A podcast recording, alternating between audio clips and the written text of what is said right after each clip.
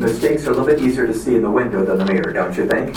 So let's talk about these mistakes and how we can correct them along the way to produce really great adults after our kids are finished living in our home.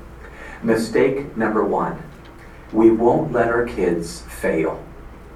Now, I don't know any parent that wants their kid to fail. None of us want them to fail at academics or sports or relationships. But along the way, if we remove the very possibility of failure, if they realize I'm in a failure proof world, it actually, first of all, prepares them for a world that is not like the one they're about to grow into as an adult. But secondly, it reduces their very motivation to succeed. The value of success is lessened because they know I get it every time. And in fact, they lose their ambition to excel. I believe sometimes we as parents confuse hurt and harm. Um, all of us are going to get hurt. You can't stop your child from getting hurt feelings or, or, or something hurt along the way. But hurt doesn't always harm. We want to protect them from harm, but we need to help them navigate getting hurt. And sometimes that means they fail. Real growth happens, I think, only through learning to deal with failure. So, how do we correct this? I believe we need to permit them to try hard things and even fail, whether it's school or uh, playgrounds or whatever.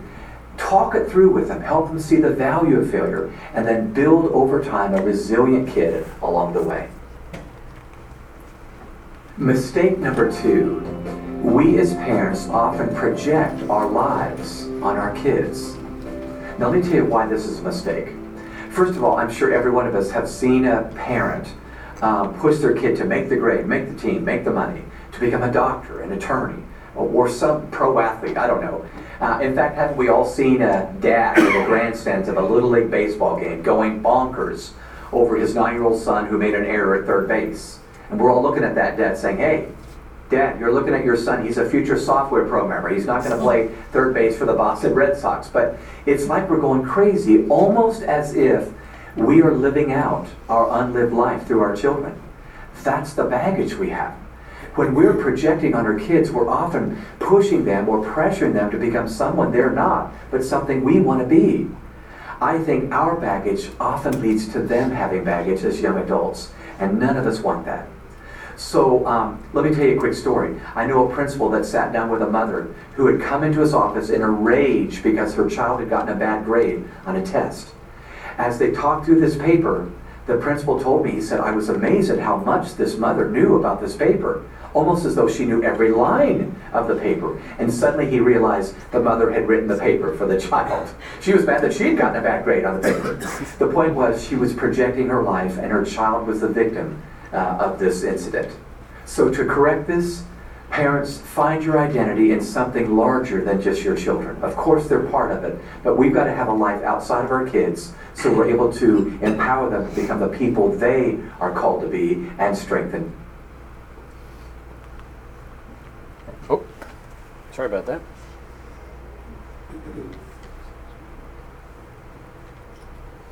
Mistake number two. Oh. We Mistake number three, we prioritize our kids being happy. Now, once again, this is counterintuitive. All of us as parents want our children to be happy. But let me tell you a quick story.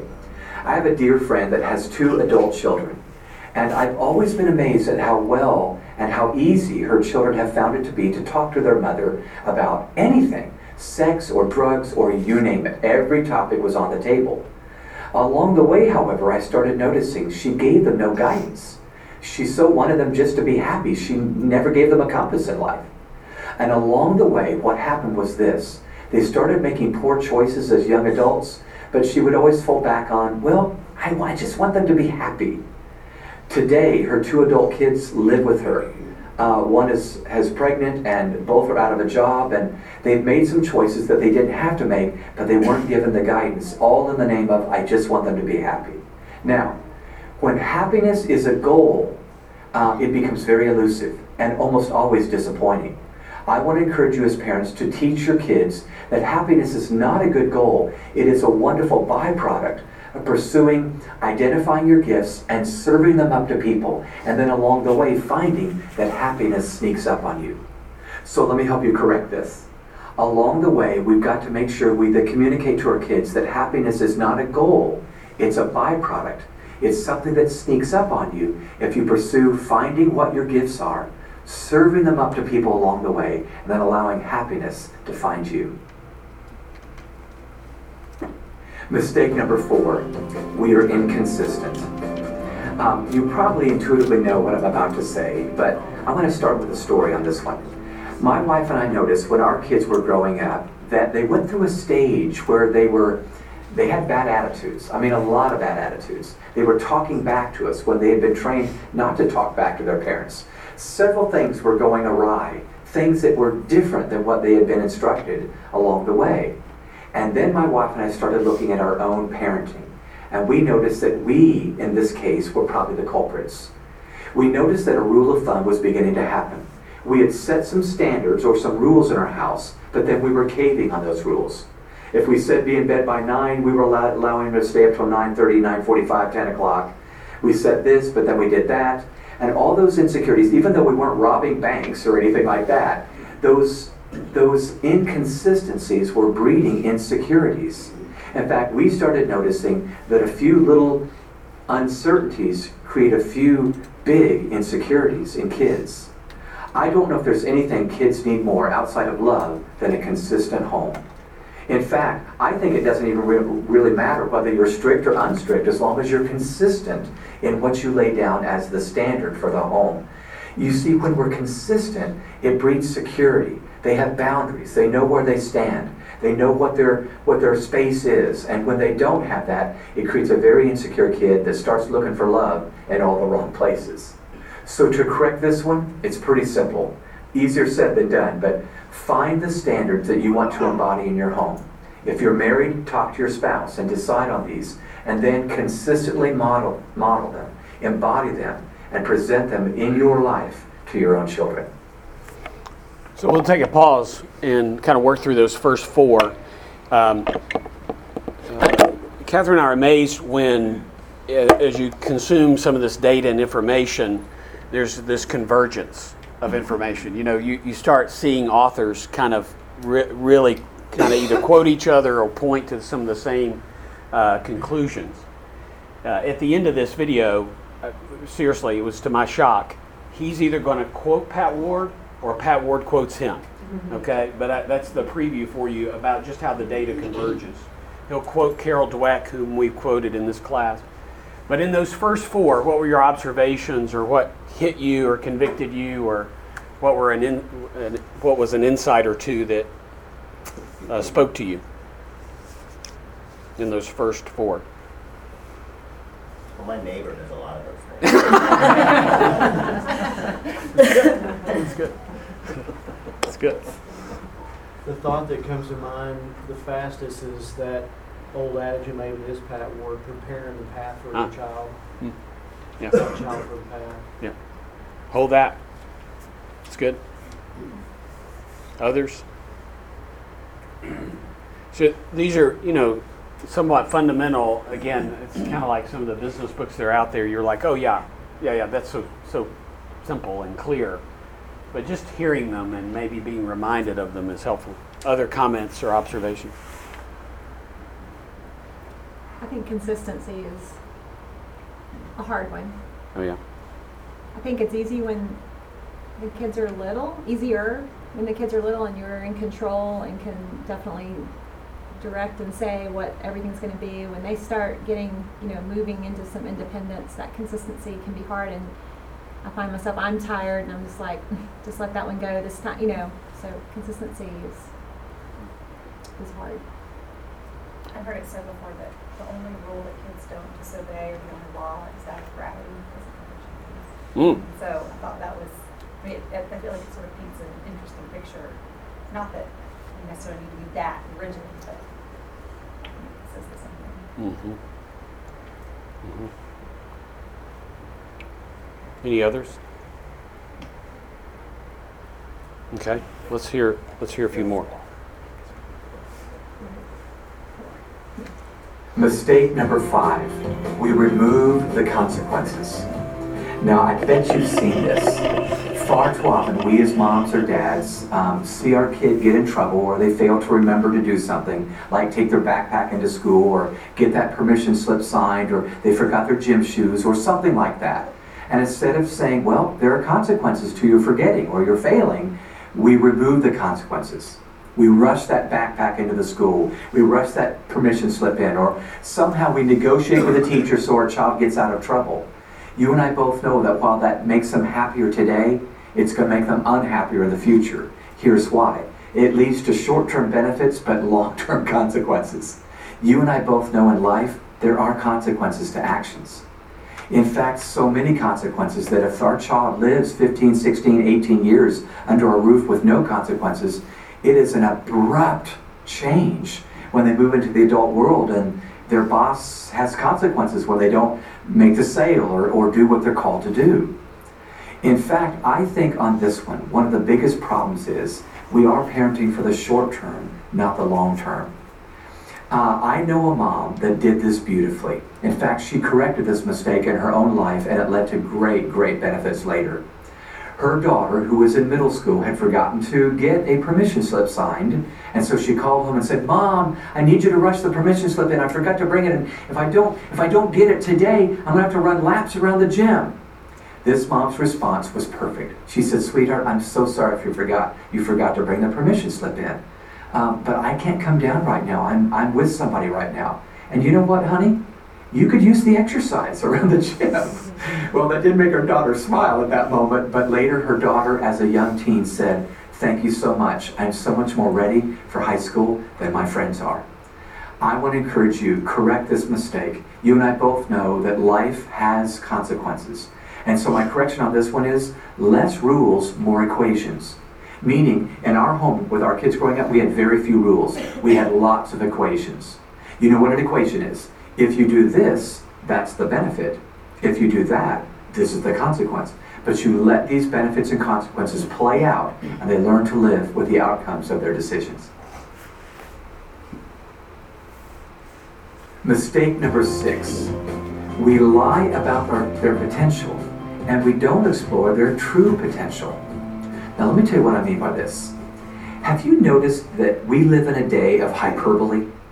Everything seems to be exaggerated. We, our words are, you know, we, we text somebody with 16 exclamation points or emojis everywhere. We say the word awesome all the time. Have you noticed how many things are awesome today? It's incredible. And we do it with our children as well. We say that was amazing when all they did was an effortless act. Uh, we say that was awesome when all they did was put their fork in the dishwasher. You get my point. We exaggerate our compliments or our words, and it starts creating actually a distorted view of themselves. Now, yes, our kids are special. Of course, they're loved by us. But when we start using this hyperbolic language, they start growing up and they start questioning our judgment. In middle school, they're going, Mom says I'm awesome. Nobody else is saying I'm, I'm awesome here. And they start wondering, is this an illusion I've been given? Here's what I've come to believe. I had a mentor say this to me, and I fully believe it. Our kids will not become disillusioned unless they're first illusioned. Meaning, we somehow gave them an illusion that they're going to be the next American Idol, or they're going to play outfield for the New York Yankees, or whatever. And I say, it wouldn't be better if we loved on them, but we're very truthful about their gifts or where they don't have gifts? I think we owe it to them to do this now when the stakes are low. And all it might be is a couple of tears, not a paycheck or a loss of a job because they were, they were disillusioned about what they were supposed to be doing. So this one's huge. Um, it's actually produced a phenomenon in the world today called quarter life crises. I'm not sure if you've heard of this. I bet you've heard of midlife crises. We baby boomers went through midlife crises years ago. Quarter life crises is about the growing number of 25 year old young adults who are going into clinical depression. And they're seeing a therapist because they didn't get the perfect job at 25, get the perfect spouse at 25, get to make a, you know, make a million dollars. And it was because they had such high expectations of perhaps a place they didn't even have a gift. So to correct this one, help your child find their gifts and affirm them in the area of those gifts and watch them bloom in a healthy way. Mistake number seven we won't let our kids struggle or fight. Now, when I use the word fight, I, I don't mean a fist fight. I mean to really um, battle or struggle through difficulties, challenges, um, even opportunities that seem a little harder than the child first expected.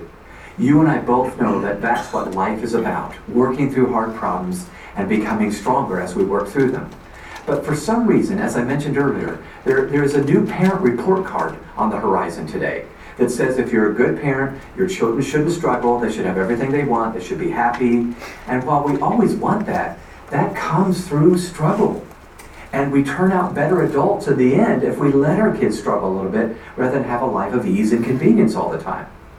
Maybe you've heard of Singapore Math.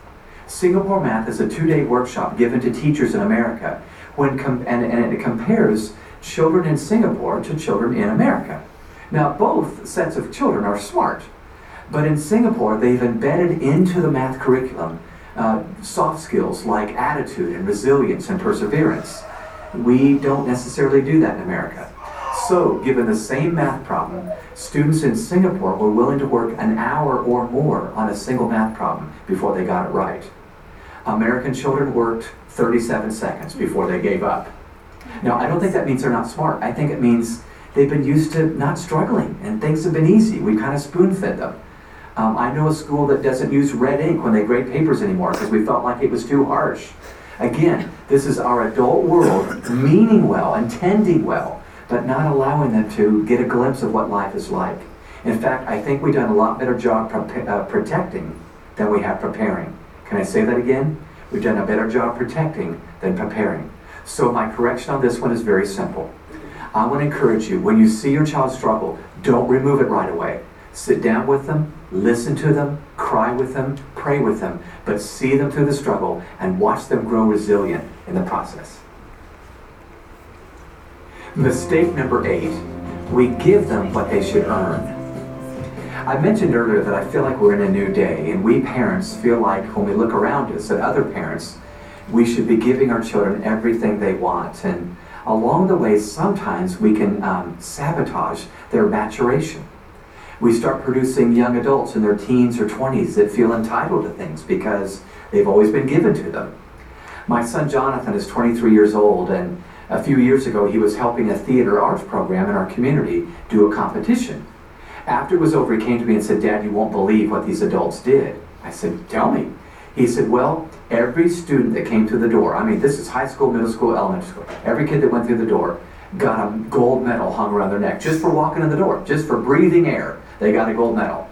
And then, as they competed on the stage, they got more medals for singing, acting, and dancing. The levels of the medals were gold, high gold, and platinum. Gold was the lowest you could get. You could get last place and get a gold medal. And then, if that's not bad enough, the host of the competition stood up at the end and said, on sale in the lobby are more trophies and medals. If your child did not get the medal you wanted them to get, you can buy them uh, in the lobby. Now, I understand that we want our kids to have gold medals and trophies and so forth, but you and I both know that is not even remotely like the world they're about to go in for, where their boss is not going to be clapping for them every Friday because they showed up at work on time. So again, we've got to not give them what they should earn. If, if we give them what they should what they should earn, we stop, we reduce their ability to learn to work and wait for things. So I love my friend David. His son Nick was in middle school when the new iPod had just come out. And he said, Dad, I want this iPod. My friend said, How much money you got? He said, Well, I don't have enough money for it, but they're going fast. They're going to be gone in a week. My friend did a brilliant thing. He said, Nick, I'm going to buy this iPod to make sure we have it in our home. But I'm going to put it high on a shelf. And you're going to make monthly payments to me from now on until you earn that iPod. now, it seemed harsh at first, but month by month for the next nine months, Nick made payments as an eighth grade kid.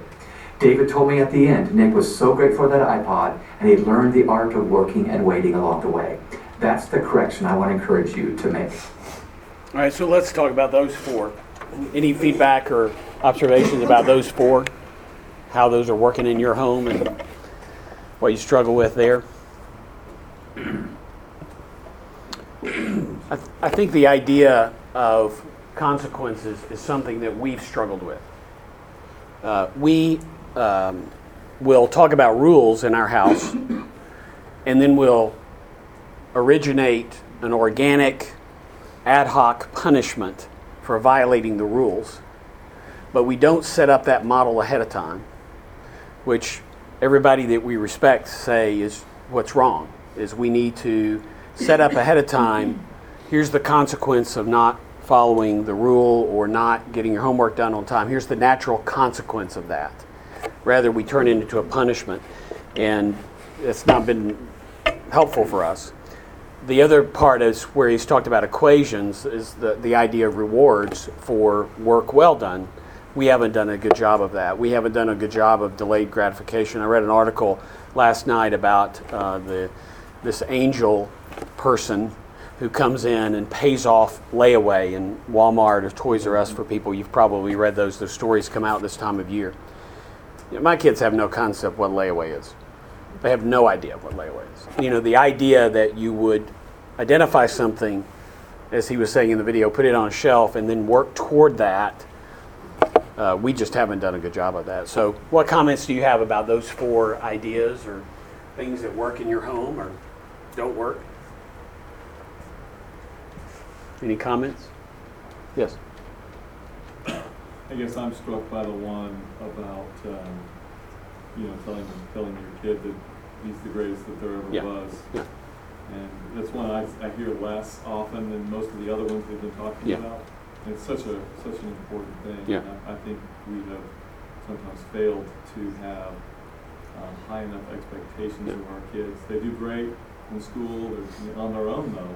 But in a lot of, in a lot of areas, I think we would allow them to fail in thirty-six seconds Mhm. And, and not really learn that you've got to work your tail off if you Mhm. really want to, you know, uh, achieve something over time and invest that time and wait and work. I, I think, uh, I don't know about you guys, I think I, we identify with that one as, that was convicting for us. Uh, you know, the, the, you know, again, the kind of extreme example he gives about saying you're awesome for putting your fork in the dishwasher, right? Uh, that it, that it's expected, but we compensate in other ways in that, um, you know, we'll, we'll have a crutch or an idea that says, well, you know, they're, they're overwhelmed with schoolwork, so we'll clean up the kitchen, right? Or their schedule is too busy, so we'll take it on. We kind of reframe the argument to, to say that, and um, th- that's tough. One thing that Catherine has been pretty consistent in, what age do they do their own laundry? Well, they do portions of their laundry, but they're fully responsible by the time they're a senior. Yeah. So when they're a senior in high school, maybe it should be earlier, but when they're a senior in high school, they have to do their own laundry. Uh, before that, they have to bring them down, they have to separate them, those kind of things. But uh, they have to sort them, they have to put their laundry up, those kind of things. But um, you know, uh, otherwise, you know, I don't know if you know or not, but uh, Davidson uh, College, Davidson University, used to do laundry for kids. Right, that was part of the curriculum. Did you know that? Uh, they've discontinued that within the last three years, but uh, our, our kids were never smart enough to get into uh, free laundry school. So their hopes were dashed. We had to teach them to do their own laundry. Any other comments or questions? Yeah. I'll just, I'll just follow up on that one. It's like, we told them they're the greatest ever, but then we make excuses for them, which really says, we only think you're so capable. Yeah. because you're under so much stress, we're gonna help, let us do this for you. And they really, what they get is that your words, blah, blah, blah, you're the greatest ever, is not nearly as compelling as, we've gotta help you out here because you're only so capable. We're worried about your ability. Yeah. It's kind of a mixed message. Yeah. Or what happened often with our crew of four, it's so much more efficient to do it yourself. If you're waiting on them, oh my gosh, you know, it's so complicating. It's going to mess up your schedule of efficiency, right? You're just you're just like, hey, get out of the way, move, get out of the way. You know, we'll do this for you. But letting them do it themselves and watching them, that's tough. Yeah, Can I ask a personal question? sure. So I was, I was, I was playing that out in my head, the laundry thing, because that sounds Yeah. really cool. The first thing Isaac would say to me is, Dad, you don't do your laundry. Well, Well, how would y'all play that role? Well, if your wife wants to do your laundry for you, great, but right now you don't have a wife. Okay. Thanks. And I do other things. I'm just saying that's one Yeah, of our roles. It's interesting. I mean, I know people who have their kids doing their laundry by the time they're in middle school, like completely. It, it's it's up to you. But I've also had boys come home from college and go, I had to teach everybody in my hall how to separate their clothes into darks and light. I mean, like they don't. They go to college and they don't know. So, and it's, I think especially if they're involved in sports or dance or something and they have to have a certain outfit clean for a certain day, it's so good to have them completely responsible so that they will remember to do it or they're going to wear something that stinks, you know, and, And that's let a 'em great, wear something that stinks. that's a great consequence. It is. Austin is 10, and he complained last week that I put some of his brothers, they're almost the same size. He complained that I put some of his brother's stuff in his drawer. So yesterday, he learned how to do his own laundry. There you go. Perfect. That'll fix that. He's 10. You'll show him. Perfectly capable. He washed it, and he folded it, and he put it away. There you go. Perfect. You guys are going to be so much better parents than we were. Yeah.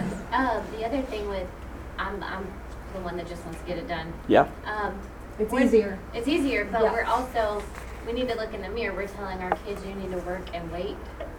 We're not modeling resiliency if we can't wait on our children to learn Mhm. um, how to do their laundry and, and just to do it to be time efficient. Mhm. So we have to do that ourselves. Yeah.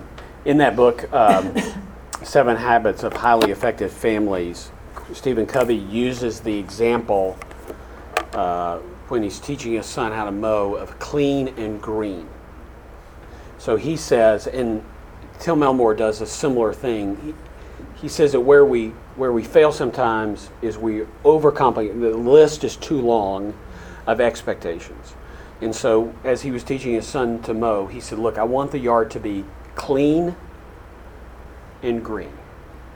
That's what I, clean edges, trimmed well, mowed evenly, green. Clean and green. And so, you know, it's like uh, they'll clean off the countertop in a different way, or that's not how we load the dishwasher, you know. So you got to kind of find the balance there of how to do it. Sometimes we find ourselves repacking the dishwasher after they've done it, but we're just wanting them to know how to do it. Yeah. Other questions or comments? I was one of the things um, he talked about reminded me of when Will graduated from high school. We've typically done graduation parties and done them with a friend, so that, that kind of share the celebration. And Will, uh, if you know the Greens here, Kevin and Jill Green, their son Ben graduated the same year, and they were good friends. So we did the graduation party together. Well, Ben was like this incredible athlete football player. I, I can't remember what award he Ben won. Green. He won, yeah, in his senior year. It's like I don't know if it was Mr. Football or it was like Offensive Player of the Year in Tennessee, or it was like he had this big trophy, like you know all this stuff he, for Brentwood High School. Mean, he just rushed for a million yards. So they to decorate, we were like bringing several things, you know, for their. And Ben comes in with all this stuff, and so I looked at Will and I was kind of like, um. I think we've got your eighth grade team. You know, I know, and we were just laughing, and we got some of his like WNSL basketball trophies and kind of put them around, and it was a joke. But you know, there are some that would really bother some people. You know, you the comparison. I mean, Will was nowhere near the athlete Ben Green was, but be able to laugh about it and be content with it. Um, I think that's that was something that made me think about it. Uh, he said something uh, in that first four that was really subtle, and I hope you uh, caught it. He talked about uh, helping them to find their gifts and then teaching them to serve up their gifts. Did you hear him say that? Or, or serve with their gifts. And so uh, that's a really unique concept is applauding, celebrating, placing accolades on using their unique gifts and serving up or serving others with those gifts. That was just really interesting to hear. Yep. I would say, as you're teaching the children and you're delegating tasks to be learned, be very cognizant um, or um, being too perfectionistic. Yeah.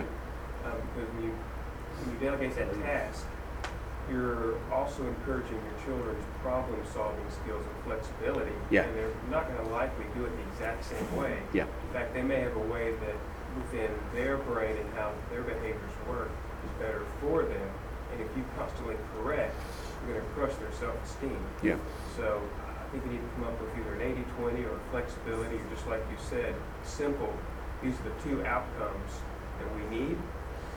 do figure out how to get there, if you need some guidance, The inverse of that is true as well. Our fourth one, who's our most introverted, uh, does not like my quintessential optimism. No way. Doesn't like it. So after you know struggling, he's into robotics.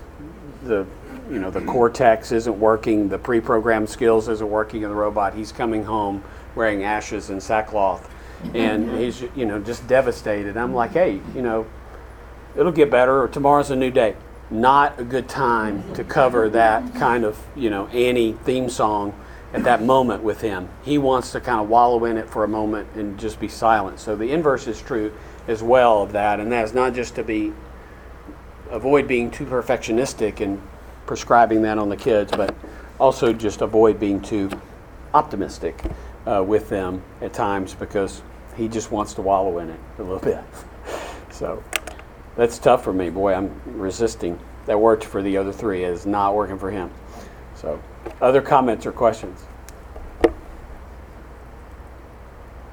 Other thoughts? Okay. Let's see one more and then we'll wrap up today. Mistake number nine we praise the wrong things. I want to tell you about an experiment that was done at Columbia University by Dr. Carol Dweck, who now is at Stanford. She discovered that 85% of American parents believe it's very important to tell their child, you must be smart. You're a smart kid. And the reason we do that is because we think it's going to give them a little confidence the next time they take a test in school.